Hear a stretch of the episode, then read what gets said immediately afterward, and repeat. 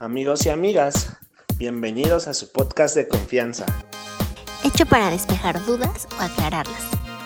Y como ya es costumbre, vamos a hablar de eso que ojalá hubiéramos sabido antes.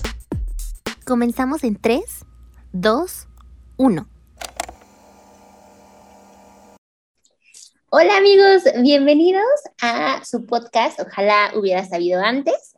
Los saludamos Perita y César y eh, iniciamos la segunda temporada y este es el primer episodio de esta segunda temporada, ¿verdad César? Este, sí, vamos a comenzar con la segunda temporada. Eh, hemos recibido comentarios positivos de los eh, episodios anteriores. Los números de las reproducciones son bastante alentadores, no superaron las expectativas. Y pues estamos aquí con la intención de seguir compartiendo pues el conocimiento y seguir compartiendo con ustedes eh, pues esta etapa de crecimiento que tuvimos, que tenemos y que tendremos todos en comunidad. Muchas gracias. Sí, muchas gracias a todos. Muchas gracias por su confianza, también a todas las personas que participaron ¿no? en, en todos los episodios de la primera temporada. Y pues ya regresamos, ya estamos aquí y traemos un tema bien interesante, bien fuerte el día de hoy. Pues en este episodio, amigos, amigas, amigues, vamos a estar hablando de la infidelidad y eh, pues vamos a comenzar el episodio con algunos fragmentos que eh, nos hicieron llegar amablemente y después de eso pues entramos en materia. Y, sabes que, o sea, creo que estaría bien padre como decirles y contarles que pues, les pedimos algunos testimonios y pues estos fueron los testimonios que nos compartieron. Y pues entonces vamos a escuchar los testimonios y ahorita eh, regresamos a platicar. ¿Cómo me enteré que, que, me fue infiel? Este, ella fue la que se presentó por Messenger. Me mandó mensaje donde me dijo que ya tenía una relación con él, yo me imagino que ya de tiempo, pero sí, fue ella. Me sentí, me sentí decepcionada, me sentí triste y sentí que mi corazón se rompió en mil pedazos. Lo afronté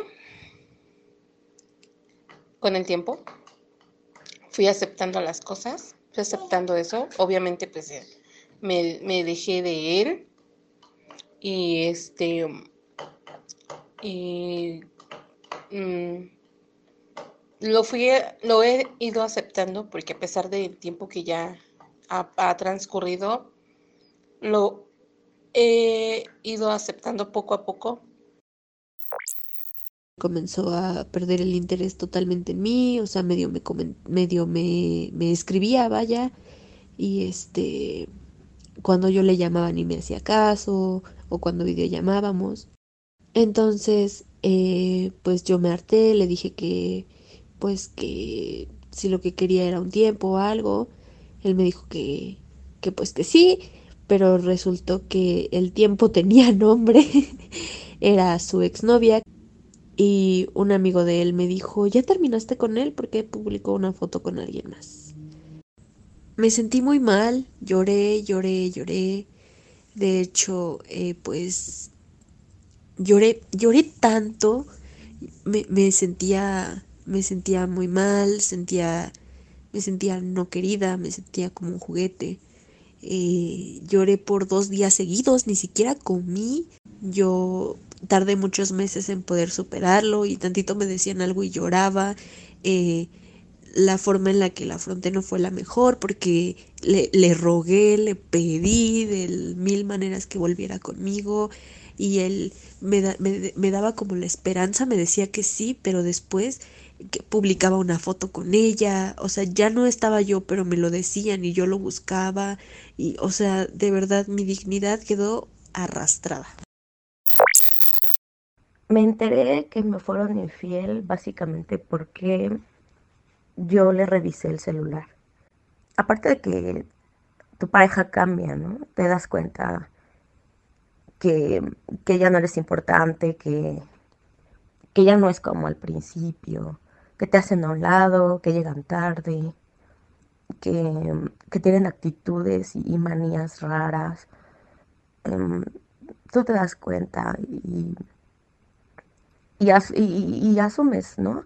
Que, que pues ya hay alguien más ocupando el, lugar que tú ocupaste en algún momento. Yo em, he sufrido tres infidelidades con tres parejas diferentes y las tres me he enterado básicamente por el teléfono, por los mensajes de WhatsApp. Al principio no hice nada para afrontar la infidelidad.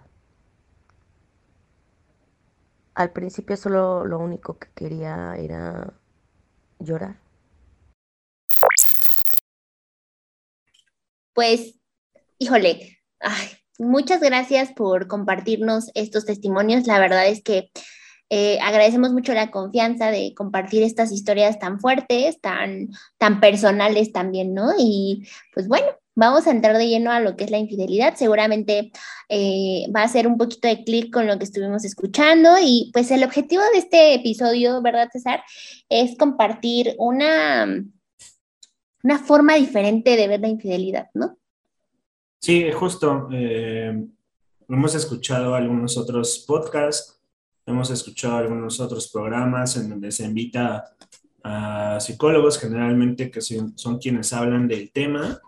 Y pues antes de entrar en materia, quiero hacer una denuncia pública respecto a un comentario de alguien que dijo que una infidelidad sirve para construir una relación y que había que perdonar y que no sé qué. No, amigos. Bueno, sí, el perdón sí, pero lo demás. Sí, pero, pero la forma en la cual lo dijo fue bastante, eh, ¿cómo decirlo?, transgresora en el sentido de casi, casi, eh, pues el hombre está justo, o sea, porque era el, caso de, de, un hombre que engañaba a una mujer, casi, casi era justificar el actuar del hombre y que la persona, en este caso la mujer, la pareja, pues tenía que aguantarse, ¿no? Básicamente eso dijo. Con cosas psicológicas, básicamente eso dijo y pues quería hacer el comentario antes de entrar en materia porque justamente ese es el tema. O sea, en la planeación de este, de este episodio, pues hablamos de muchas aristas y vamos a intentarles, eh, vamos a intentar proponerles una, una alternativa respecto a este tema. Porque aparte es un tema doloroso, ¿no? Es un tema doloroso para la persona que es engañada y eh, pocas veces se habla de la persona eh, que engaña, ¿no? Vamos a tratar de hablar de las dos partes, aunque siendo bien sinceros, lo que siempre encontramos en la bibliografía es cómo lo vive la persona que es engañada, ¿no? Que es lo que, es la persona que entre comillas lo sufre más, ¿no? Y digo entre comillas porque al final no podemos generalizar, ¿no? Entonces, creo que valdría muchísimo, muchísimo la pena eh, identificar, pues, cuál es el significado de la infidelidad, ¿no? Pues vamos a intentar eh, establecer una definición, no netamente desde un autor, sino eh, desde una pues, composición de lo que hemos leído, de lo que nos ha pasado en la consulta, inclusive nuestras propias experiencias amorosas en relación a la infidelidad y pues intentando tener un significado, una definición, una aproximación, eh, podemos eh, mencionar que el término de la, de, para este podcast sobre la, infidelidad está relacionado eh, pues a una decisión, es decir, el otro, quien decide engañar, toma una decisión. Así como hoy voy a comer tacos o voy a comer una hamburguesa o voy a comer algo saludable. Desde ahí lo vamos a intentar entender un poco. Sí, híjole, está bien fuerte, ¿no? Desde ahí ya empezamos con los trancazos. Eh, creo que valdría mucho la pena recomendarles un, libro que encontramos que está bastante bueno, y que trae eh, muchas aproximaciones a los significados, pero ojo, son aproximaciones, porque vamos a hablar durante el episodio de, cómo la comunicación influye mucho para que nosotros consideremos o no consideremos que alguien fue infiel. Y hablo de la comunicación entre pareja. Entonces, em, este libro, eh, les voy a decir cómo se llama, se llama Fidelidad e Infidelidad en las relaciones de pareja y es de Javier Martín Camacho. Em, habla, da una aproximación muy profunda acerca de la infidelidad y eh, hay algo bien interesante del significado. Dice, definición de fidelidad e infidelidad. Ambas palabras derivan de la palabra fe. Esta a su vez deriva del vocablo latino fides, que significa entre sus acepciones fe, confianza, crédito, buena fe o palabra dada. Se registra su utilización hacia el año 1140 y también surge la palabra fiel como derivada de aquella, eh, en esta definición, lo que trata de decir el autor es que la palabra eh, fidelidad eh, se utilizaba principalmente para saber si eras, si tenías fe. Y entonces, si no tenías fe, eras infiel. Entonces, eso, pues obviamente se remonta a la etimología de la palabra como tal, pero, pero la verdad es que suena bastante lógico cuando pensamos en esta relación de pareja y en la relación de pareja en donde tienes como acuerdos, ¿no? Y tal vez mi acuerdo es X, Y o Z. Cuando se rompe ese acuerdo, estamos cayendo en este tipo de, bueno, pues no se respetó, no se cumplió, y entonces podemos entrar en un tema de no fe o de no creencia, ¿no? Eh, desde ahí ya tenemos un problema, como bien lo mencionas, porque se está partiendo de, una creencia, en el sentido de poder suponer que el, otro y yo tenemos acuerdos. Lo dijiste muy bien, ¿no?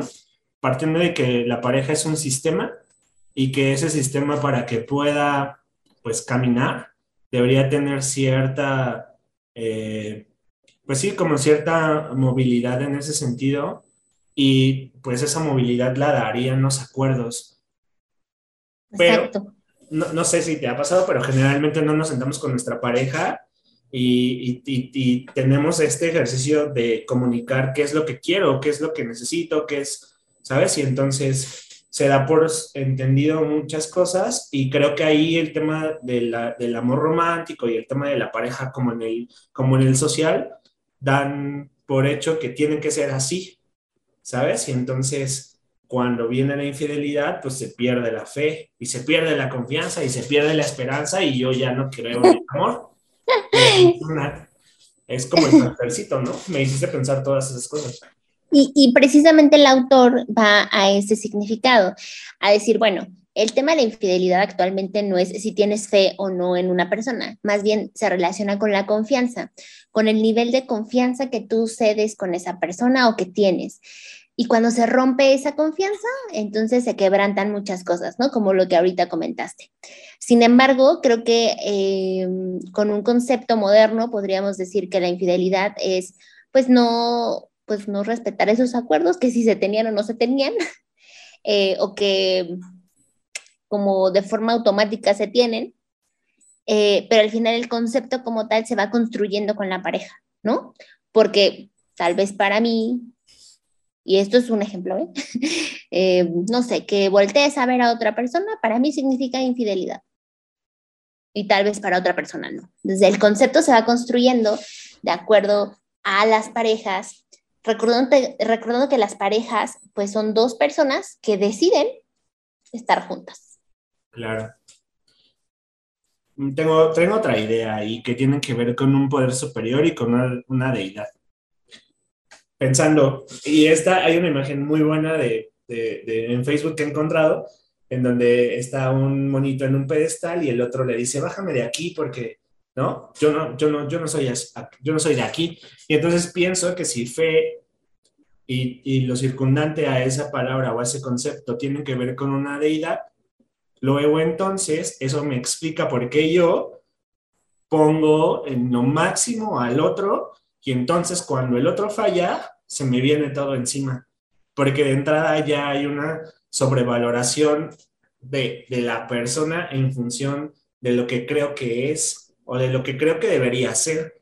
Pero el otro es un mortal como yo que tiene errores. Entonces creo que de entrada ahí ya tenemos un problema de sobrevaloración de la pareja como una entidad, de la pareja como un concepto, de la pareja como, como hasta algo sobrenatural. No sé si, cabe mencionarlo, pero creo que ahí intervienen nuestras decepciones amorosas a los 16, ¿no? Que fueron, bueno, no sé, no sé tú, pero para mí fueron terribles, ¿no? Y, creo que mm, entiendo perfecto lo que me estás diciendo acerca de la creencia que tenemos acerca de lo que significa ser pareja o incluso de lo que significa ser buena pareja, mala pareja. Em, eh, pero creo que, que hay cosas bien básicas de las cuales los seres humanos no nos podemos olvidar, ¿no? Y es eh, no abuses del otro, no maltrates al otro. Y, y la infidelidad es mucho el caso de se daña al otro, ¿no? Entonces, por, el tema de la decisión, el abuso de confianza, que, en realidad el significado así tal cual de infidelidad dice abuso de confianza o, mal uso de la confianza que se tiene. Y pues sí, ¿no? Alguien confía en ti. Hasta es delito, ¿no? Hasta es, está penado por la ley porque si yo uso algo que tú me diste y, ¿no? si yo me paso de lanza, entonces sí puede haber allí una sanción. Ok. Entonces, ¿cuál sería la definición que nosotros podríamos dar de la infidelidad, César? Pues está complicado en el sentido de, poder estipular una. Digo, en función de lo que yo quiere, lo que yo quiera, lo que yo crea, para con mi pareja va a ser una tal vez, ¿no? Como esto que decías, eh, de, de, no voltear a ver a alguien, de no darle likes a alguien, ¿Sabes? Yo, yo tenía, y voy a aprovechar este espacio, yo tenía un jueguito con una expareja en donde si íbamos caminando por algún lugar y yo veía a un chico atractivo que a mí sí me parecía atractivo, yo le decía, oye, ¿no te gusta? Y ella me decía, no, pues sí, pues mira que no sé qué, que no se ve tan mal, ¿no? Y eso a mí no me causaba mucho conflicto. De hecho, yo decía, no manches, los que yo creo que le gustan no le gustan y los que no creo que le gustan sí le gustan. ¿Sabes? Yo tenía ese jueguito con esta expareja me parecía bastante divertido, pero sí creo que en ese sentido a algunos otros o algunas otras puede generar como conflicto, ¿no? Y siendo entonces camino a la definición, yo propondría eh, como parte de la definición acuerdos, acuerdos compartidos o acuerdos entre los dos, como que yo pueda establecer o explicarle qué creo o qué es lo que quiero y luego escuchar al otro y en función de eso poder establecer algo eh, lo más cercano a, funcionalidad, no sé. Ok, pero en este caso la infidelidad tendría que, o está relacionada con el romper estos acuerdos o con el abusar de estos acuerdos. Sí, por supuesto. Ah, sí, sí, por supuesto. Perfecto. sí, y, sí, y yo creo que le sumaría que el hecho de eh, que la infidelidad es una decisión que la infidelidad sí impacta en la confianza entre pareja y que la infidelidad sí afecta a la otra persona. Tal vez un poquito, tal vez un mucho, pero sí impacta. Entonces, esa decisión tiene una consecuencia. Y evidentemente, ahorita vamos a hablar de todo eso porque es un tema súper profundo, este, pero, pero sí, a mí me gustaría poner eso sobre la mesa como para entender Em, que el concepto involucra muchas cosas, involucra lo que nosotros percibimos, pensamos, queremos de nuestra pareja, este, y lo que tal vez no pasa, ¿no? O sí pasa. Entonces, eh, partimos de que eh, eso se compone dentro de la definición que nosotros queremos proponer, pero que puede ser diferente de acuerdo a, los acuerdos que las parejas tengan, ¿no? Sí, claro, pensamos en los swingers, o no sé si se pronuncia así, o en estas cosas de la poligamia, que allí el concepto o el término, la definición de fidelidad tal vez sea otra.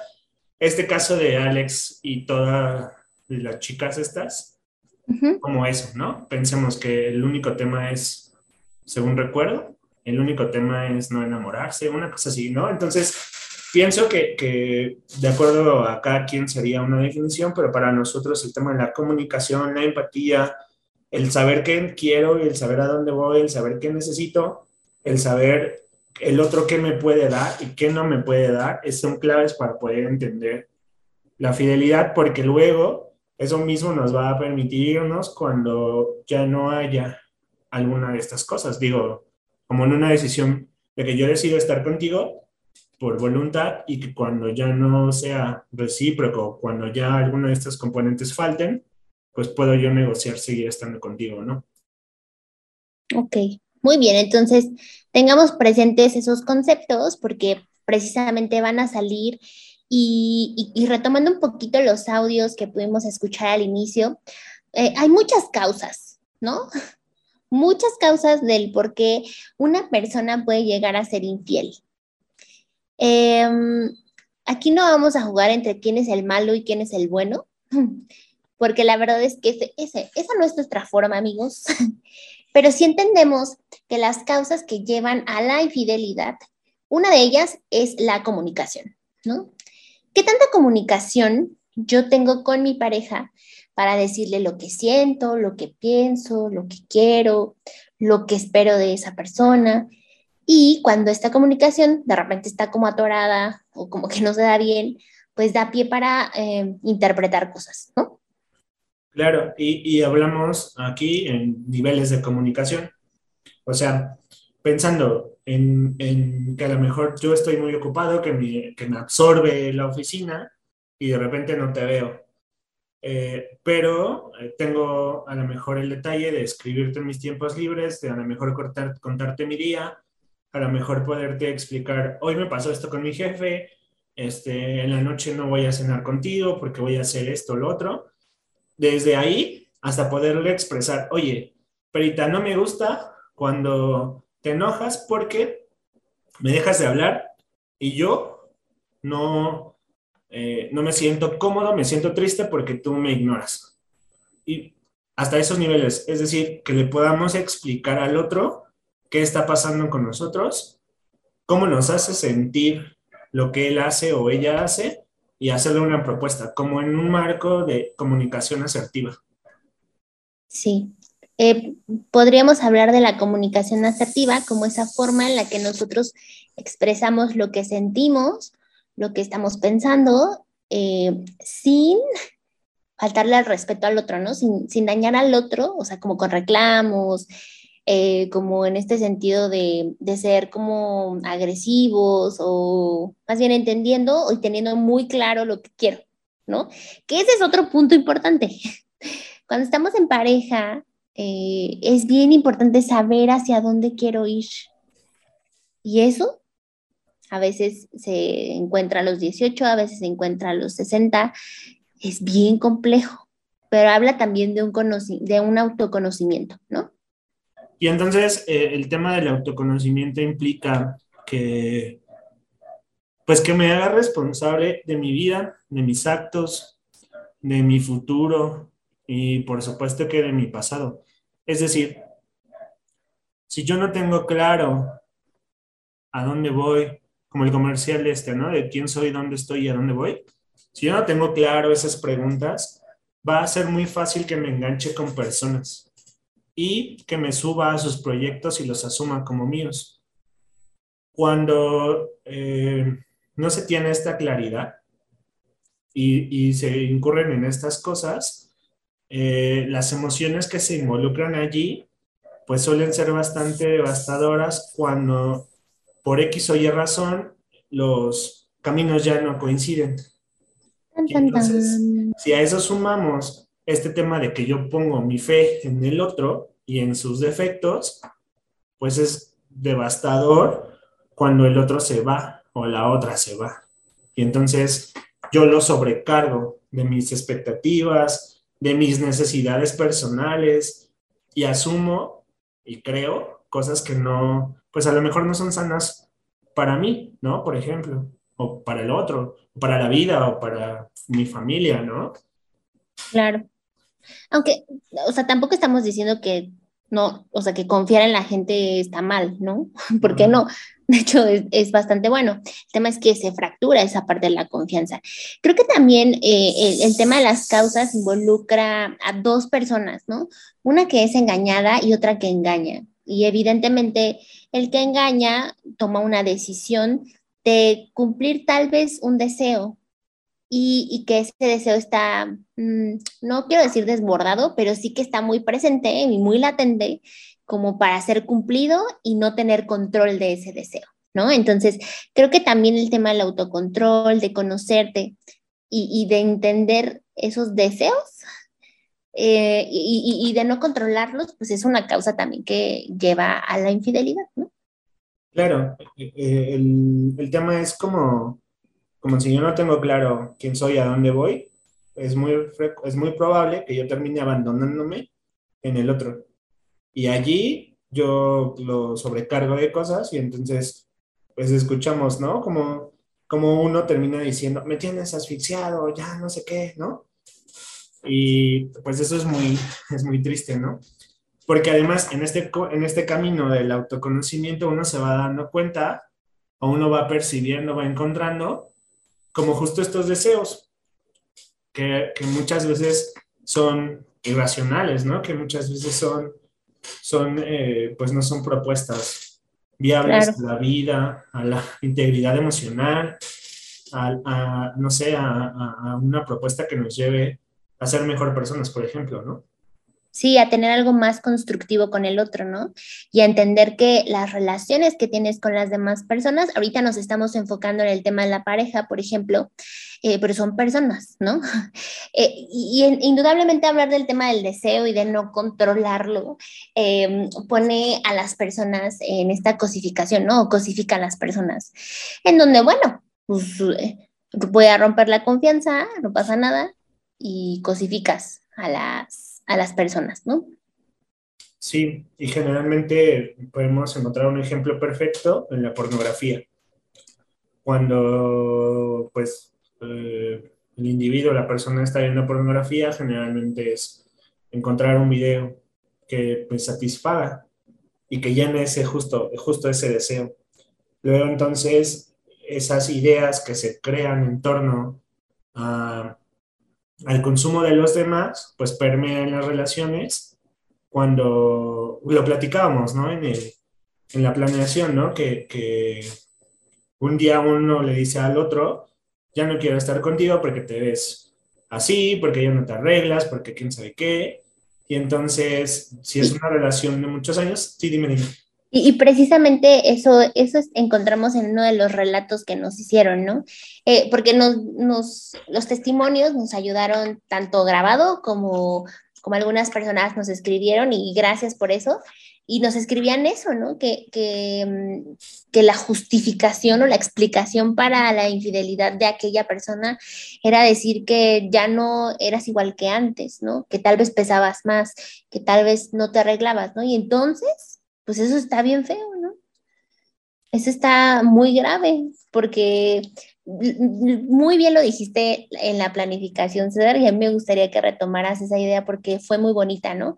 Hablabas de, pues, ¿cómo, no? ¿Cómo puedes pensar eso? Solamente, solamente eso de esa persona. Sí, es, es, es justo, o sea, si el argumento ya no eres como antes, entonces implica que el pensamiento de la persona involucrada no está cambiando no hay un análisis, no hay, o sea, está quieto ahí y nada es, nada es permanente, o sea, nada es permanente, ni incluso los vínculos, ¿no? Pero el asunto es eh, que nos habla, justo esto, este ejemplo nos habla de la falta de comunicación. O sea, e, esa infidelidad justificada en que ya no estás, voy a decir una palabra fea, ya no estás buena como cuando yo te conocí, implica eso la cosificación de la persona, pero además algo más profundo que es eh, qué nos sostiene como pareja, ¿Qué me, me sostiene a mí como tu pareja. Si mi, si mi idea es porque ya no estás buena, porque no te pareces a las modelos de Instagram, porque no eres como mi, no sé, como mi crush, pues entonces habla de que yo, el que, el que está teniendo ese argumento, se está relacionando contigo en función de, una imagen, en función de, un cuerpo, en función de justo de un deseo. Y entonces... Sí, sí, sí, claro. No, dime, dime. Y entonces no hay un vínculo profundo. Es decir, si yo estoy contigo porque eres guapa o porque estás buena, pero además de eso no puedo ver otra cosa en ti, que a lo mejor amas a los perritos de la calle, ¿no? Que a lo mejor cocinas delicioso, que a lo mejor eh, bueno, se escuchó muy machista, pero tienes buena plática, eres empática, ¿sabes? Eh, las tardes contigo son maravillosas porque sonríes increíble, no sé, o sea, mil cosas más que no tengan que ver con, con un estereotipo. Entonces, pues nos habla de la calidad de vínculos que, que, que tienes y que el otro personaje sostiene con su alrededor y que por supuesto es un reflejo de cómo se relaciona con él mismo, porque su valía está justo allí. Claro, y creo que, em, híjole, voy a hacer una pregunta bien fuerte. ¿Te ha pasado? ¿Se han sido infiel?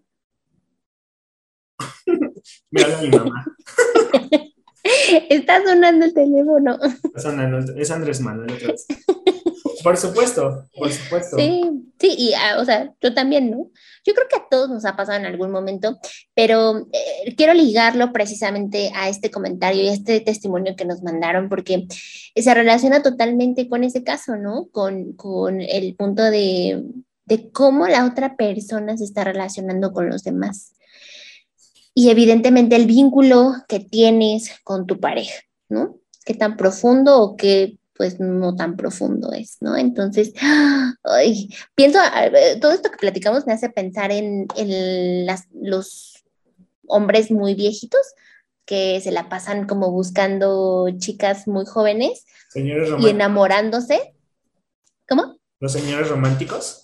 Ajá, y enamorándose y ya se desenamoran y otra chica, ¿no? Y otra chica, porque solamente les gusta lo bonito, ¿no? Lo bonito del amor, lo bonito del enamoramiento, cuando en realidad las personas nos componemos de nuestras virtudes, las que tú quieras, pero también nos componemos de este lado, en este lado B, que no es malo, y que también vivimos, ¿no? Que también nos enojamos, que también lloramos, sufrimos, eh, y que eso, eso es lo que realmente somos. Y yo creo que el grado de intimidad que puedes tener con una persona es, es eso, qué tanto te conoces en tus dos lados, ¿no?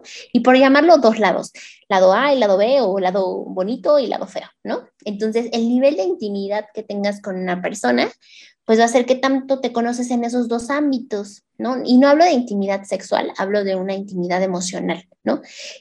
Que eso a su vez genera confianza, genera una relación más profunda, más fuerte.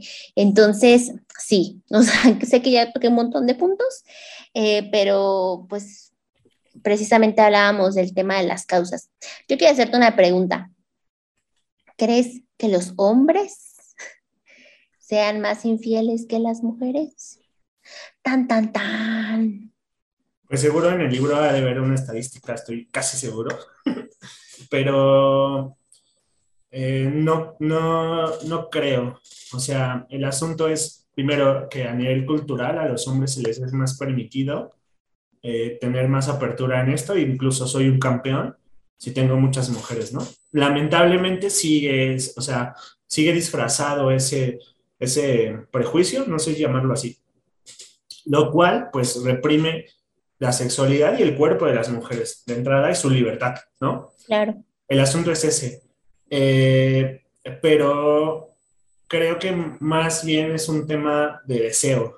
Si yo no puedo controlar mi deseo, si yo en un arranque, en una borrachera, o le empiezo a coquetear a alguien, me empiezo a jugar la emoción, eh, no lo atribuiría a un tema de sexo, de, bueno, de hombre o mujer. De género, más- ¿no? Ajá, de género, exacto, gracias. Sino más bien se lo atribuiría como a un tema de deseos y creo que los hombres eh, pues tenemos un poco más de libertad. Sí, de hecho, eh, eh, hay una parte del libro, no dice una estadística como tal, de hecho, no hay, de hecho, no buscamos una estadística nosotros, no porque queramos meternos en si eso no es de los hombres o de las mujeres, porque eh, ustedes saben que no, que no nos movemos en esa dualidad, más bien que entendemos el todo, ¿no? Pero decía algo, un dato bien interesante, ¿no? Decía, antropológicamente, los hombres tienen más esta parte mm, de permisión sexual, en donde ellos son activos, son eh, vigorosos, viriles, estas palabras raras, y, y tienen espacios para desfogar esta sexualidad. Y, y decía algo bien interesante, ¿no? O sea, los hombres tienen acceso al sexo mucho más fácil que las mujeres. Obviamente con el tiempo ha cambiado, con eh, este tema del movimiento feminista ha cambiado la situación, pero los hombres tienen mucho acceso y es bien visto, es aceptado. O sea, hay un table y, el, y los hombres pueden ir, ¿no? Y entonces en el caso de las mujeres no hay un espacio para desfogar esa parte sexual. Y entonces eh, en el libro mencionan como esta, esta vivencia de, de, la infidelidad de una forma diferente en el género, ¿no? Y decía, bueno, los hombres hay un deseo sexual y en las mujeres hay un deseo emocional, ¿no? Como que la tendencia marca eso. O sea, las mujeres eh, ponen el cuerno porque están buscando algo emocional y en el caso de los hombres porque están buscando algo sexual. Ojo, no, esto no es regla, esto es más bien un extracto del libro, pero, pero me hace pensar mucho en eso, ¿no? En que también somos pues cruzados por la sociedad, ¿no? Y en lo que nos es permitido, en nuestro rol, eh, y eso indudablemente impacta en cómo pensamos y hacemos nuestra relación de pareja. Yo cuestionaría esa idea, esa justo esa que acabas de decir, la cuestionaría en el sentido de que al final creo que en una infidelidad estamos buscando un contacto emocional que ya no tenemos. Y sostengo mi idea en función de, que a los hombres se nos ha enseñado a reprimir nuestras emociones y a exacerbar la sexualidad. Eso genera una desvinculación del cuerpo en el sentido de que el placer y mi felicidad está en función de la relación de esas dos cosas, más no en una integridad relacionada con la paz y la tranquilidad. Entonces, cuando esas cosas se presentan, y eso sí me pasó cuando yo me empezaba a sentir eh, después de, de, un evento de justo de infidelidad, cuando yo me empezaba a sentir enamorado nuevamente de alguien, generaba en mí esa sensación de repele, ¿sabes? Y entonces creo que al final eh, esta misma exacerbación de la sexualidad a los hombres nos ha reprimido el contacto íntimo, el contacto emocional, el contacto profundo, porque, el, o sea, el tema es que vas, coges y después qué? La mandas en Uber, ¿no? Dicen, dicen los, los footboy, ¿no? La mandas en Uber, tu papá, ah, incluso Carlos Vallarta en un monólogo dice eso, ¿no?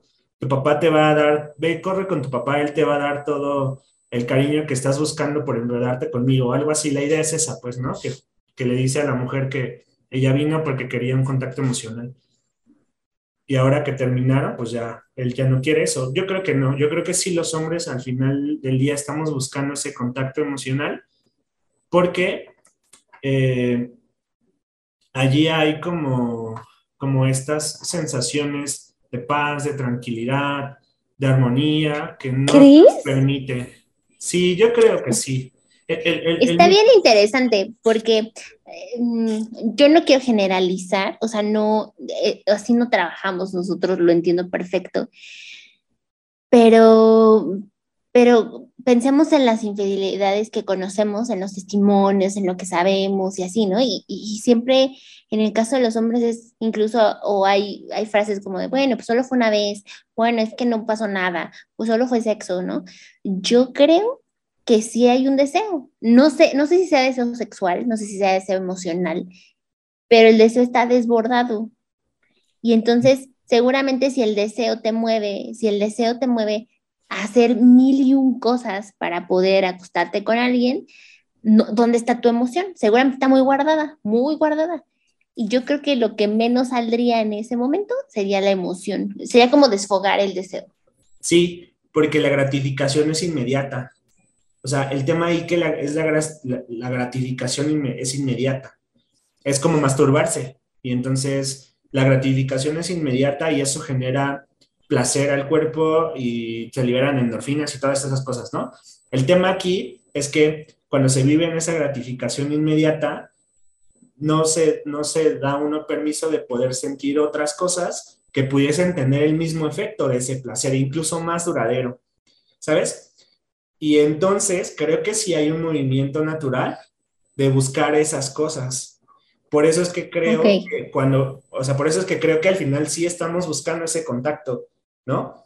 Porque cuando trabajas en tu sexualidad y cuando empiezas a dominar este tema de, ah, ¿sabes? Cuando empiezas a cuestionar tus ideas respecto a por qué estoy haciendo eso que estoy haciendo, entonces esa gratificación que venía de ese placer está en tela de juicio y te das permiso a explorar otras cosas, de tal manera que te vuelves más sensible y puedes abrirte a nuevas emociones a nuevas sensaciones. Y entonces puedes estar con tu pareja y no tener un acto sexual y convertirse en algo netamente pleno, satisfactorio, y te digo porque me ha pasado, y que no era netamente, que empezó con el deseo de sí tener relaciones sexuales y que terminó en un orgasmo emocional, ¿sabes? Entonces creo que ah, entre esas dos cosas hay un, hay un puente que no nos permitimos explorar por la inmediatez, por las exigencias, por mil cosas, ¿no? Y sigo pensando en que a los hombres nos da miedo sentir.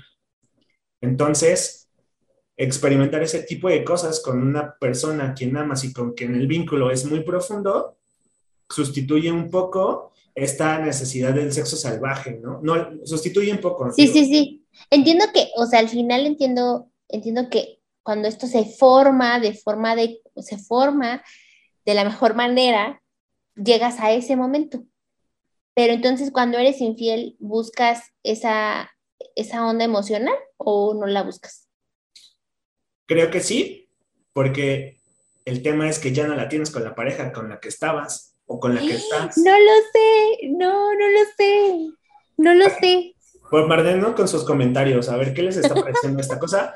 Creo que ese es el tema, ¿sabes? Es que, ¿sabes que Creo que, mm, o sea, si no lo tienes, creo que puede ser de las dos formas. O sea, sí creo que puede ser de las dos formas. Sí, em, no sé cuál sea más frecuente y tampoco es el plan saber cuál es la más frecuente, ¿no? Porque en realidad lo que queremos decir y lo que queremos dejar es como esta forma de afrontarlo, porque pues pasa, o sea, por una u otra razón, ¿no? Sea la parte sexual o sea la parte emocional, pues pasa. Entonces, eh, esto que, este, este fragmento que traemos del libro hacia acá, de si es una onda, una onda sexual en los hombres o una onda emocional en las mujeres, pues sí va a variar, ¿no? De acuerdo a lo que cada uno quiera, a, a lo que esté viviendo con la pareja. Y precisamente el siguiente punto al que quiero que vayamos es el tema de las emociones, ¿no? De qué emociones se viven cuando te engañan o cuando tú engañas. Y bueno amigos, hasta aquí el episodio del día de hoy. Escuchen la segunda parte.